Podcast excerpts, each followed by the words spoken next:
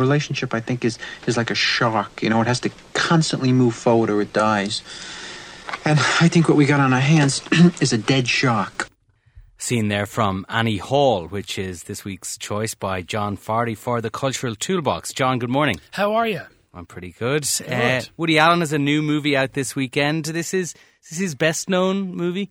Uh, you mean the Annie Hall? It, Yeah. it probably is because because his new movie is pretty terrible. Uh, Irrational Man. I saw it during the week. God awful. So it's nice to look at probably his most popular film. I mean, people who are Woody Allen fans argue this and Manhattan. They're both great. But Annie Hall was where Woody Allen went from kind of just being a gag man, making slapstick, albeit intelligent movies, to this is kind of more of an adult movie.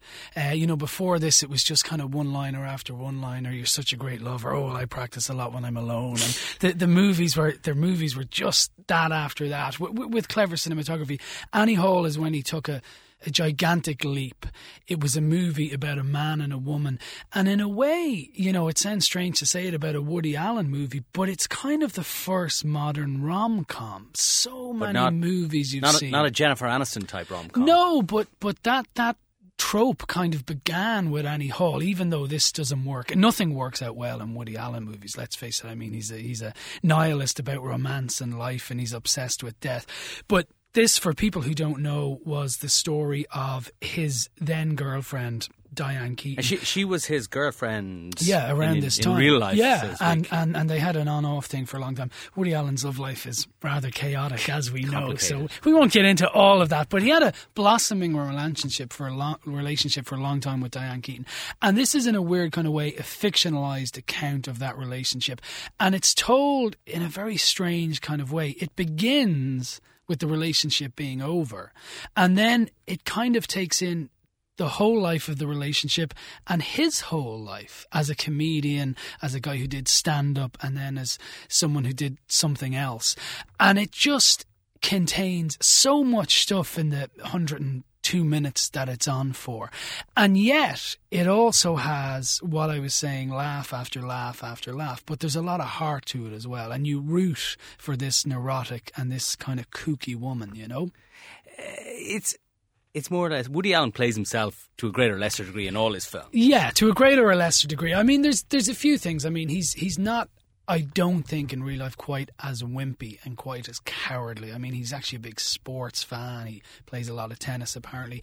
But yeah, I mean, he says he has said there's oh, certainly when it comes to acting, he only really knows how to play one type of character, and that's this funny, neurotic, slightly troubled character who's obsessed with kind of psychotherapy and Ingrid Bergman movies and stuff. And I suppose you know if the aliens came and you wanted to show them what the Woody Allen character was, it's this guy in Annie Hall. He's almost as recognizable as the Groucho Marx with the glasses and stuff like that. Why don't we take a, a little listen to Bed Stand? This is how the movie begins, and in this you, you'll hear the smarts as well as the humor. There's an old joke. Um, two elderly women are at a Catskill Mountain resort, and one of them says, Boy, the food at this place is really terrible. The other one says, Yeah, I know, and such small portions.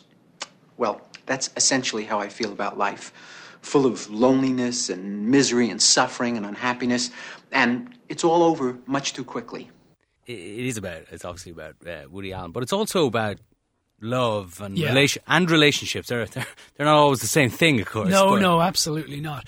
And you know the way this relationship is handled, it, it it's kind of beautiful, which isn't something you normally associate with Woody Allen movies. But the character he plays in it, Alvy Singer, is besotted with her. You know, she says to him at one point, "Do you love me?" And he goes, "You know, I, I lo- lo- lo- love you." There, are, I need to put an extra V into it. Like, there's a lot of sweet romance in this as well, and genuinely affecting.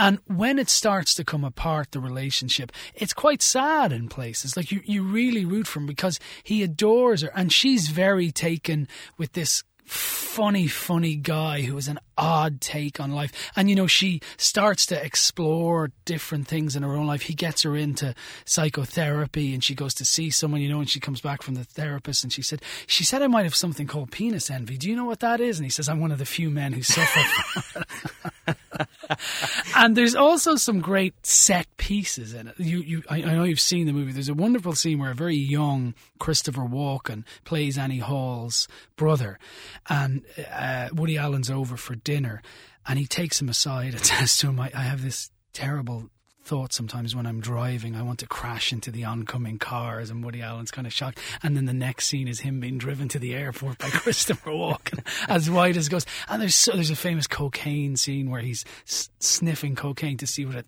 This is Is, this is when he goes sneezes it. to Los Angeles. Is it? Yeah. Of course, Los Angeles is Oh. the an- antipathy of everything that he identifies Absolutely. with. And it's one of the great contrasts in the movie between Yeah. uh, New York and Los Angeles. His Yeah. background as you know a as a, a New York neurotic New York Jew Jew. as well. She's a Yeah. wasp. Uh, yeah, and I mean, he, you know, he, he has a love affair with New York, and and it's it's you know, New York represents everything great and artistic, and California is terrible. And they're driving along. His friend has become a, a, a TV star over there. He used to be in New York, and someone says, you know, there's no garbage here, and he says that's because they turn it into all their TV shows. You know, like he hates L.A. It seems in real life as well. And you know, he won an Oscar for this and refused to accept it, and because that was all part of the the Hollywood thing. You know, and as he even says in the movie, all they do is give out awards. You know, greatest dictator Adolf Hitler like award after award. So i it's funny. This contains nearly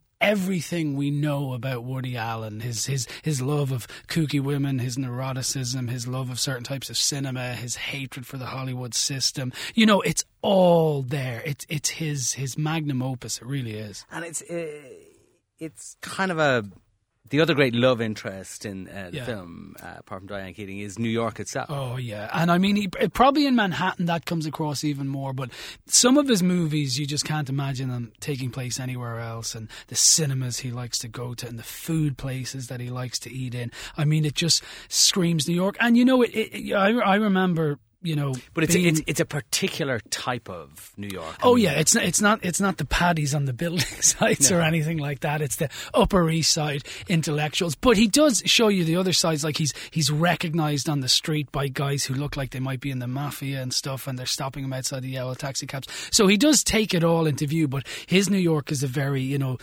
wealthy, intellectual, arty kind of type. Mostly, as I say, on that Upper West or Upper East Side. I can never and, tell. and and kind of self-obsessed. Oh to- to yeah, and uh, they're all in therapy about about about everything, and therapy that goes nowhere. You know, like he- like like he says in another movie. Uh, you know, my analyst got so frustrated he finally put in a salad bar. Like you know, they're all in therapy, but it doesn't go anywhere. And there's a brilliant. You see, the problem with this is, and, and Shane makes allowances for this.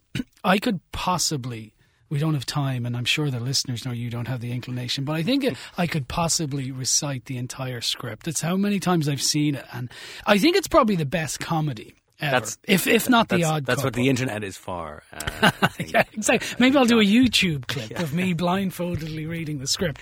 But I just, I just adore this movie from head to toe because it makes me laugh and it has a lot of heart. And as I say, there's there's an intelligence to it. It was his shot at the title, if you want. Is it? Wo- Woody Allen's made a lot of duds and a lot of great films. Oh, is this his greatest film? Yeah, I. If you were just say, if you were saying Yeah. listeners, you know, who are unfamiliar Yeah. with the work of uh, of uh, of Woody Allen, they, they, they don't know his films. Is this the, Yeah, the film this- you tell them to watch? the beginning, middle, and end. This is where it it contains everything. It contains multitudes, and you know, lately there have been some terrible films, but it's not quite as easy to say they've all been awful. There's been some decent stuff in there as well. Uh, Midnight in Paris was great. Vicky Cristina Barcelona was pretty good. There was one Whatever Works with Larry David a few years ago, which wasn't bad. Some of them have been awful. Match Point, you know, terrible stuff.